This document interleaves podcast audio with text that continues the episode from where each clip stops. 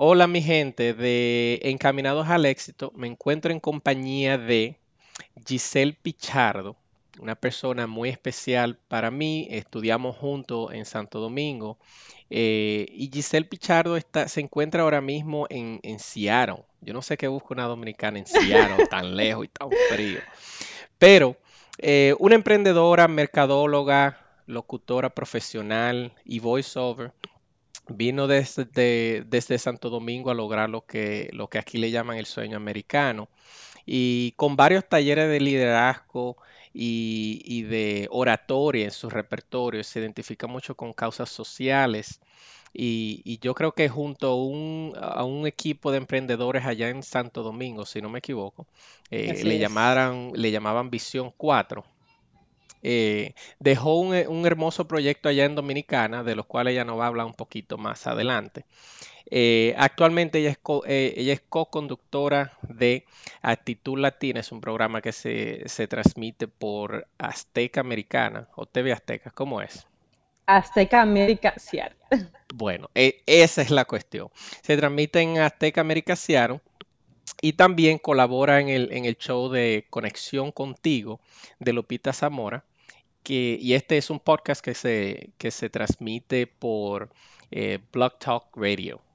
Eh, también es propie- propietaria de Deco Kids, una, un negocio de, de- de asesoría, diseño y decoración de, de habitaciones de niños, que también quiero que me dé un poquito de detalle de eso.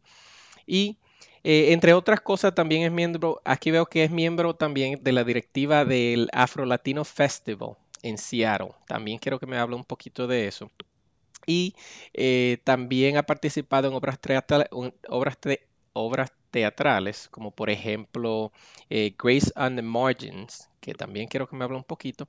Y fue la persona responsable del flash mob eh, de One Billion Racing, que se llevó a cabo en Seattle del 2013. Es algo que tiene que ver con los derechos eh, de la mujer, si no me equivoco. ¿Verdad que Así sí? es, así Ah, es, bueno, amigo. chévere.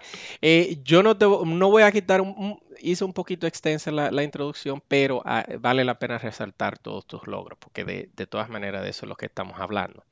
Eh, te lo voy a dejar a ti para que nos expanda un poquito más de tu introducción y para que nos cuente un poquito de tu historia aquí. Perfecto. No, después de esa introducción, imagínate, yo, yo de verdad estoy con la cara sonrojada. Pero pues sí, eh, tuve la dicha de estudiar contigo, de verdad que tengo muy lindos recuerdos de nosotros en la escuela. Eh, estudié mercadeo, realmente soy mercadóloga, y ya por un sinnúmero de cosas que fueron pasando, estudié locución porque quería perder el miedo escénico y me enamoré totalmente, de verdad, me enamoré de la locución, de la maestría de, de, ceremonias, de la oratoria, amo la radio, amo la televisión. Y después de ahí vinieron otros cursos. Eh, de Coquic surgió, por ejemplo, porque mi último trabajo en la República Dominicana estuvo vinculado a la arquitectura. No sabía nada de arquitectura, pero me habían contratado como gerente de mercadeo y pues ya que quedaba, había que aprender, ¿no? Del negocio y me tocó hacer cursos de diseño de interiores en la UNFU, en Infotech. Entonces, pues, cuando salí embarazada de mi primera hija, siempre uno tiene como que la espinita de que quiero dedicarle mucho tiempo. Era mi primera hija, ¿no? Y a medida que fui decorando su habitación, fue que surgió la idea de Deco Kicks porque muchas personas vieron la habitación y le gustó. Y me dijeron, cuando yo tenga mi hija Giselle, tú te vas a encargar. Y yo dije, wow, pues espera, aquí está el negocio, como decimos Luis, el negocio cuadrado, ¿no? Ya yo tenía todo el equipo de quien me hiciera la habitación desde cero, me pintara las paredes, las paredes, perdón, me hiciera un mural en, pintado, eh, pusiera pisos de madera, el mobiliario, todo. Entonces así surgió de Coquix, surgió como una necesidad mía como madre que tuve durante el embarazo de que me ayudaran a decorar la habitación de mi hija. Y pues así empezó de Coquix en República Dominicana. Eh, y ya bueno, ¿cómo caí aquí? ¿Por qué caí aquí no? Y no fui a Nueva York, a Boston, a, a donde están la Sí. mayoría de los dominicanos. Esa, Pues esa mira, una preguntita que te iba a hacer, exacto. Pues curiosamente fue por un contrato de mi esposo. Él es ingeniero y pues surgió un contrato aquí que valía la pena, pues compensamos y dijimos sí vale la pena. Y nada, como dices tú, vine aquí eh, tras el llamado sueño americano. Eh, a veces tienes que hacerlo porque cuando tienes hijos te cambia mucho la visión. amo mi República Dominicana, pero mi país no me estaba dando ahora en ese momento lo que necesitábamos. Y pues nada, decidimos sencillamente lanzarnos, de esto se trata la vida muchas veces de tomar riesgos. Y aquí estamos pues felices, disfrutando y, y conociendo cosas nuevas. Claro, tú dijiste algo ahí muy, muy, que quiero recalcar antes de, hacerte las preguntitas, quiero recalcar en eso, y es lo de tomar riesgos, tomar riesgos para, eh, con una visión positiva en el futuro, pero hay que tomar sus riesgos. O sea que eh, dice un dicho que eh, eh, si tú no, si uno no se lanza, no, el, dicho no dice así, pero el mensaje es que si tú no te lanzas, es un, dicho dominicano, que el que no se lanza, en español dominicano dicen el que no grita, no eh, el bebé que no grita no se alimenta, vamos a ponerlo así en español dominicano, en un españolcito más eh, eh, y eso es muy importante. No te dio miedo, porque al igual que tú, yo vine de una manera similar. Yo no tuve un contrato, sino un poquito más arriesgado. Y, y, yo tengo, usualmente me hacen esa pregunta, como que, ¿y no te dio miedo irte para allá a un sitio que tú no conoces, tú no tienes gente, tú te vas para allá tú? Por tu cuenta. Sí. Pues mira, yo creo que pasa, pasa y siempre va a pasar. No es que, por ejemplo, en el caso de nosotros ya venimos con más seguridad. El miedo, pues está, el miedo siempre va a estar. Yo, yo dudo que, hasta un actor de, de, de, película famosa no, no sienta como esa espinita de si está realmente tomando la decisión correcta, pero el que no arriesga no gana. Eso es algo que yo siempre he tenido claro, es uno de los mejores consejos que me, me han dado y por lo menos a mí me ha funcionado, porque si te arriesgas y ganas bien, si no ganas, pero por lo menos algo aprendes en el camino, ¿no? Y eso es claro, la experiencia. Claro, la experiencia. Excelente. Y, cuéntame, eh, Giselle, ¿qué te levanta a ti? ¿Qué levanta a Giselle Pichardo un lunes en la mañana? ¿Qué es tan difícil despertarse un lunes en la mañana? Ah, ¿Qué te levanta? Aparte del grito de mi hija de nueve meses. No, mira, yo creo que mis hijas son una gran motivación para mí. La mayor motivación después de Dios son mis hijas. Eh, eso no lo puedo negar. Tú eres padre, tú sabes muy bien de qué estoy hablando. Pero aparte de, yo creo que la idea de reinventarme. Me encanta reinventarme, señores. Yo puedo estar aquí hablando contigo hoy, estoy en la televisión, estoy en la radio. En el día de mañana, si tú me ves metida en política, no te sorprendes. Soy, soy así, ¿no? De verdad te lo juro. Me encanta reinventarme. Eh, y el simple hecho de despertarme, y decir, estoy viva, tengo la oportunidad que mucha gente no tienen, ya es suficiente como para apasionarme y empezar mi día feliz y contenta y bueno, a ver, a ver qué me depara el día, ¿no? Pero es así, es eso. Claro, claro. Eh, mi gente de Encaminados al Éxito, presten atención, arriesgarse, eh, tener motivación, lanzarse. lanzarse. Claro. Eh, también dijiste riesgos, tomar riesgos. Eh, tener la iniciativa y tener una motivación y ser agradecido, que eso fue lo último que dijiste. Ahora cuéntame algo un poquito más, eh, eh, quizá no, no necesariamente íntimo, pero algo que hay mucha gente que no le gusta contar. Cuéntame de tus miedos. ¿A qué, o sea, tú en Seattle, me imagino uno de los miedos es tú estando sola allá, ¿qué podría pasar? Muchas cosas podrían pasar, pero en cuanto a carrera y éxito, ¿cuáles serían, tu, qué, qué tú piensas que son tus miedos? Bueno, mira, aquí de manera muy íntima, que nadie se entera. No, pues no, no te, preocupes, eso, lo van a ver dos o tres gente nada más. Dos o tres personas nada más van a ver. Bueno, mira, de verdad, yo lo puedo decir así de manera eh, muy abierta, porque creo que le puede ayudar a muchas personas. El miedo mío, yo soy muy independiente. Por suerte tuve unos padres que me dieron mucha independencia, no para hacer cosas indebidas, sino para aprender a que cuando se me presentara la oportunidad iba a poder salir adelante. Entonces, ¿qué pasa? Llegas a un país que aunque venimos de República Dominicana, tiene mucha influencia de Estados Unidos, pero no es lo mismo, y tú sabes que es así, no es lo mismo. Aquí para mí el miedo más fuerte y con lo que yo me he tenido que enfrentar ha sido delegar. A mí me cuesta delegar. Como mujer independiente, yo tengo como ese, eh, ese complejo de superwoman. Yo entiendo que, que todo lo puedo hacer yo, que yo lo voy a poder hacer perfectamente y sí soy fuerte, pero lamentablemente cuando tú no delegas, no estás trabajando en equipo. Cuando tú no delegas, no puedes ser líder. no puedes ser líder porque los líderes se caen se caen, se van a tropezar, se van a encontrar muchísimas piedras en el camino y tú tienes que dejar verte, dejar ver ese lado vulnerable de ti. Entonces a mí me ha gustado esa parte, aprender a delegar empezando por mi casa, por mi pareja, ¿no? Con mis compañeras de trabajo, decir, no puedo, hoy no puedo, necesito apoyo.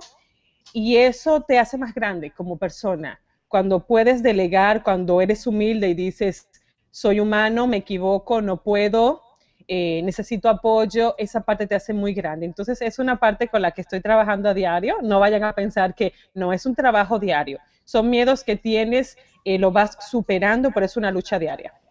Ok, excelente, excelente. Me gustó tu respuesta.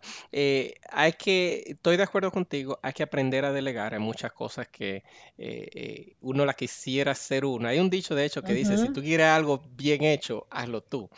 Pero para tener éxito en la vida, nadie tiene éxito solo. Eh, eso es algo que yo he leído y he escuchado múltiples, en múltiples ocasiones. Nadie, nadie eh, crece solo. Eh, bueno, quizá hay algunas excepciones, pero es extremadamente difícil si tú no tienes la ayuda de otra persona que, que pueda dar lo que tú das y quizás algo, algo alguito más. Claro, y yo le añadiría, añadiría eso que he escuchado por ahí, que dice, si quieres tener éxito, camina solo. Ahora, si tú quieres ser un líder y dejar un legado, tienes que, tienes que caminar acompañado, o sea, definitivamente. Exactamente, no se gana nada con tener una empresa multimillonaria que cuando tú te mueras se quiebre.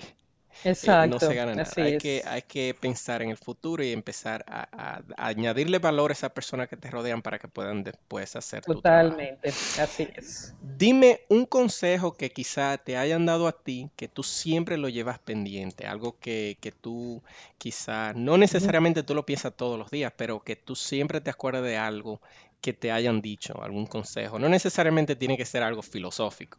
Pues mira, yo he escuchado, eh, soy amante de las, de las frases y todo y, siempre pues las uso para empoderarme día a día, pero hay algo que me comentaron una vez, me dijeron, y a mí me cayó como anillo al dedo porque soy muy perfeccionista, soy muy perfeccionista y, y me dijeron, Giselle, siempre va a faltar algo, siempre va a faltar algo. Y me lo dijeron porque como perfeccionista muchas veces tiendes a pensar que, tienes control de todo, que todo va a estar perfecto. Y es mentira, es una verdad que te la vendes tú en tu cabeza y la vida te golpea fuerte cuando te das cuenta que no es así.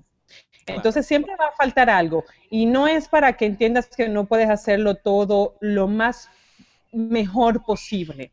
Siempre tratas de hacerla, o, mi consejo es que siempre traten de hacer las cosas lo más perfectas posibles, lo mejor que lo puedan hacer pero con la idea clara de que siempre va a faltar algo.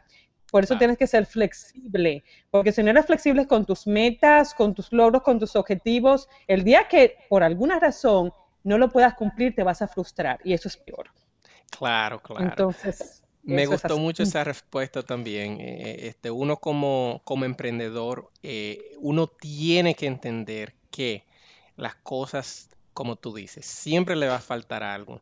Si uno se queda pensando, ah, no, porque le tengo que hacer esto, eh, a mí me gusta mucho una frase que dice parálisis por análisis, eh, y que a mí me ha pasado varias veces en el pasado, pero que yo decidí que no me vuelve a pasar. Eh, desde que empecé el negocio que tengo, que corro con mi esposa, ese negocio lo empezamos como de un día para otro y a la semana tuvimos el primer cliente.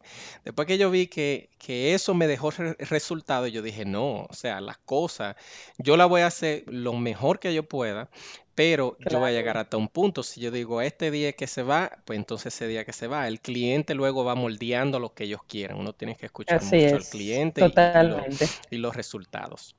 Otra cosa, eh, ¿qué libro tú estás leyendo o, qué libro, cuál, cuál fue el último libro que tú leíste que tú puedas decir, bueno, sí, mira, este libro yo lo estaba leyendo por X o por Y razón? Bueno, pues déjame ver, mira, de los últimos libros que estuve leyendo, El monje que vendió su Ferrari de Robin Sharma.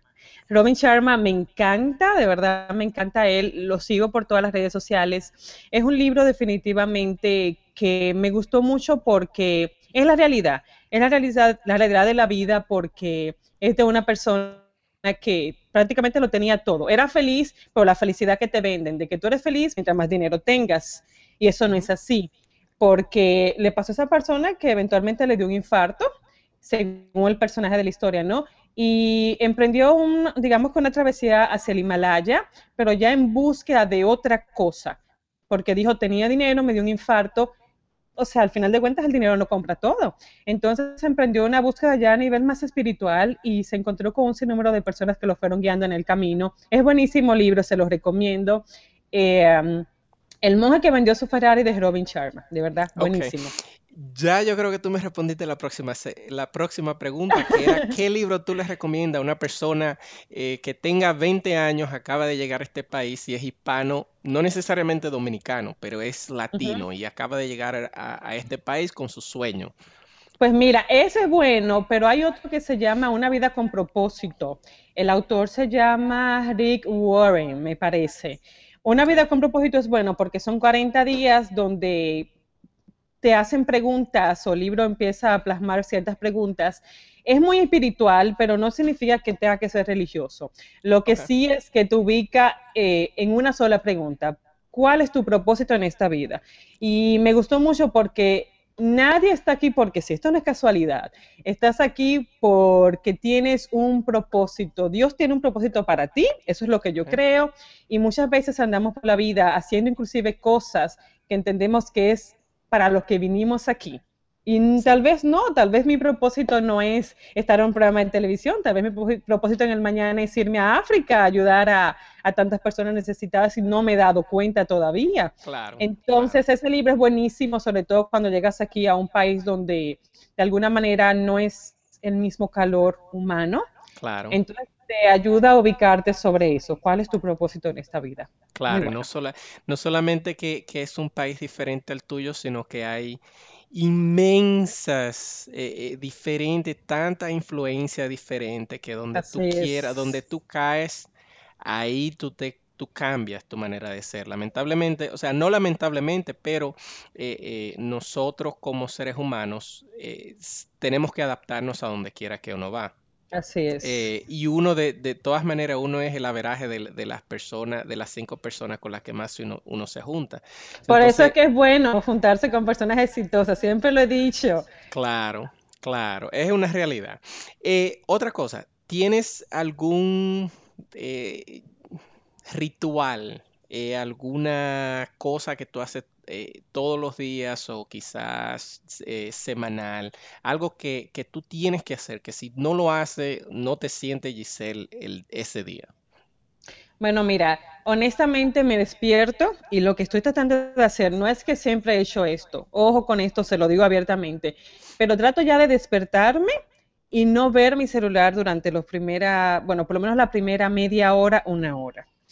Tenía esa manía, me despertaba, agarraba el celular y después dije, pero no, o sea, no debe de ser. Entonces me despierto, hago esto, ven esto que tengo acá, un vaso de agua, me tomo un vaso de agua, eh, me despierto y voy a ver las caras de mis hijas, ver que están bien, amanecieron bien, y trato de conectarme en esa media hora con el presente, como con el Giselle. Incluso hago yoga, trato de hacer 20 minutos de yoga cuando puedo y eso me ayuda a empezar el día de una manera diferente. Si puedo ir al gimnasio, voy. A veces no tengo el tiempo y tengo que ir más tarde, pero yo creo que es tomarme esa media hora, una hora para conectarme con mi yo interior. Suena muy filosófico, pero, pero es así. Es desprenderme de todo cero celular, es conectarme, agradecer.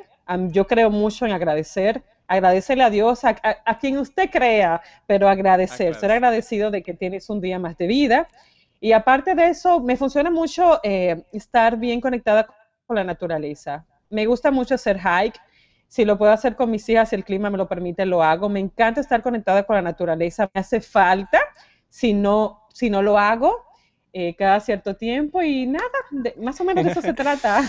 Chévere, tú sabes que, que ahora que tú mencionas lo de lo de yoga, tú sabes que ahora eh, no sé si es por la por tanta tecnología, tantas distracciones que uno tiene, pero tú sabes lo que está muy, está bastante, bastante de moda eso de la meditación. Ahí de hecho una aplicación Claro, muy buena que la tengo que bajar, la anoté por ahí, que es, eh, es un como un challenge que te, que te da, que te hace hacer por 10 días 10 minutos de, de meditación diario. Y yo he ok. leído en varios libros que, que la meditación ayuda bastante a enclarecer. Yo no medito Sí, de sentarme a- así a meditar, pero eh, yo corro. Mi, mi cosa es correr y mientras uno corre, esa es mi meditación. Uno, uno tiene pensamientos claros. no es así, Eh, de verdad. Lo que sea que te funcione, pero tomarse ese tiempo como para conectarse con uno primero, claro, para claro. empezar el día mejor. Totalmente de acuerdo contigo. ¿Algún momento que tú puedas decir que fue un momento que tú dijiste, wow, eh, eh, en inglés sería I did it, como en español Lo logré. sería, oye, lo logré, yo estoy donde quiero estar. Obviamente, tú sabes que después que tú llegas a donde tú quieres estar, tú quieres más. ¿Quieres Entonces ya más? hay, hay otra meta. Una meta se acaba donde la otra termina. So, ¿algún momento que tú tengas que puedas recordarte de eso? Mira, yo tengo la dicha de, de que he tenido muchos momentos, eh, llámense de éxito o por lo menos momentos de satisfacción propia, ¿no? Pero hay dos momentos que son muy importantes para mí. Eh, um, el momento cuando estaba en el colegio, eh, tuve la dicha que mis padres costearon el, el colegio y bueno, ya sabes, fuimos a un colegio que gracias a Dios era un colegio eh, bueno, ¿no? Claro. Eh, y como fueron mis padres que costearon eso, al momento que entré a la universidad, eh, pude lograr conseguir una beca. Para mí eso fue un momento de verdad que de, de, de un logro inmenso porque fue como devolverles a ellos en cierta parte lo que ellos hicieron por mí y lo hice yo, o sea, lo hice con mi, con mi índice académico y para mí valió mucho eso y mi título de la universidad cuando ya pude llegar y decirle a ellos, esto no fue en balde, la, su tiempo invertido no fue en balde, o sea, Exacto. aquí está, esta tesis, este trabajo es, es para ustedes, es por ustedes. Y para mí esos son dos de los momentos más valiosos de mi vida, de verdad que sí. Excelente, qué chévere. Y otra cosa, y para terminar esto es más o menos ya la última pregunta. ¿Hay algo en tu vida?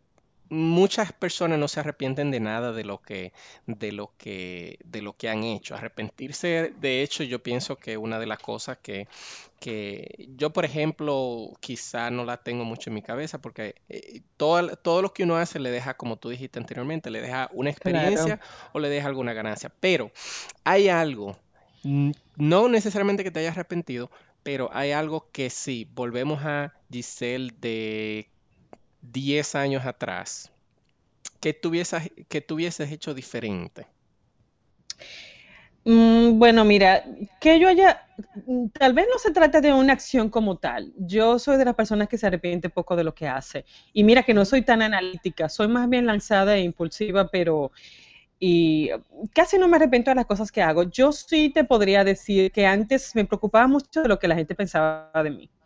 Eh, mucho, mucho. eh, y la vida me ha enseñado que, que no debe ser así, porque, eh, número uno, hay cosas que tú no vas a poder controlar. Y eso tiene que ver Claro, mucho con lo que las personas, cómo las personas te vean. Y digo cómo las personas te vean, porque eso siempre se va a tratar. El que el juicio que una persona emita hacia ti es cómo esa persona te ve, no cómo necesariamente eres tú, porque están viendo una parte de ti, no están adentro de ti. Y como dicen por ahí, el corazón de la uyama solo, el corazón de la uyama solo lo conoce el solo cuchillo. el cuchillo. Entonces, antes sí yo me, me preocupaba mucho, me llegué de, de alguna forma a amargar por comentarios eh, fuera de contexto hacia mí. Y la vida de alguna forma me ha hecho ver, incluso a estas personas que, que dijeron tal vez cosas indebidas, eh, se han acercado a mí, se han excusado. Y, y no es que honestamente ya haga alguna diferencia en mí, es más bien como el tú saber que al final de, al final de cuentas lo que importa es, es lo que tú hagas. Si tú estás haciendo algo que no le hace daño al otro, eh, que es algo que incluso puede ser un beneficio, puede dejar un legado, entonces no necesariamente tienes que, escuchar todos los comentarios que, te dicen por ahí. Hay comentarios que van a ser muy buenos, pero hay comentarios que van a ser dañinos, claro, que van a ser comentarios por, de personas que tal vez no lograron cosas en su vida y, y se sienten amenazados cuando te ven tener éxito, eso siempre pasa, le me pasa a mí, te pasa a ti, le pasa a un artista, le pasa a todo el mundo. Entonces, pues hoy en día yo he aprendido eso, he aprendido sencillamente a eh, escuchar, pero yo tomo y dejo. Claro, claro. Tomo las cosas que son nutritivas para mí, los consejos que son eh, significantes y lo otro, pues sencillamente lo desecho y de vez en cuando me hago la, la ciega sordomuda, te lo juro. Claro. No, mira, me respondiste dos preguntas al mismo tiempo porque eh, el follow-up de la pregunta, la, siguiente pregunta que venía era, ¿cómo tú lograste de, eh, ya, eh, tú sabes, desafiar ese miedo? ¿Cómo, ¿Cómo tú lograste lograr que, cómo tú lograste no darle tanta mente a lo que la otra gente piense? Porque al igual que tú, hay mucha gente allá afuera que también se sienten de la misma manera y quizá a lo mejor necesitan una solución, pero qué bueno que ya tú la, respondiste y bueno, no te voy a quitar más tiempo, yo sé que tú eres, estás bien ocupada y, tienes cosas que hacer en tu casa. ¿Cómo la gente se puede eh, contactar contigo? ¿Cómo la gente eh, eh, se puede, te puede enviar un mensaje. Regálanos unas últimas palabras, algunas cosas que tú le quieras decir a, esas personas que necesitan escuchar algo eh, para motivarse. Y luego de eso, danos tus contactos, dónde te podemos encontrar, dónde te podemos escuchar y dónde te podemos ver. Perfecto. Mira, de verdad que gracias, de antemano gracias porque te tengo un cariño inmenso, tú también te admiro mucho, mucho más ahora con este nuevo proyecto que te deseo toda la suerte del mundo y sé que la vas a tener, eres muy emprendedor. Eh, mi consejo yo creo que es que vivan el día a día. Vivan un día a la vez. A veces nos afanamos demasiado por el futuro. Es bueno tener visión, es bueno planificarse. Yo creo mucho en eso, pero también es bueno cuando quieres controlar todo, dejas de vivir. Y esta vida es muy corta y suena cliché, pero ustedes lo saben porque vemos a diario cómo mucha gente se nos va.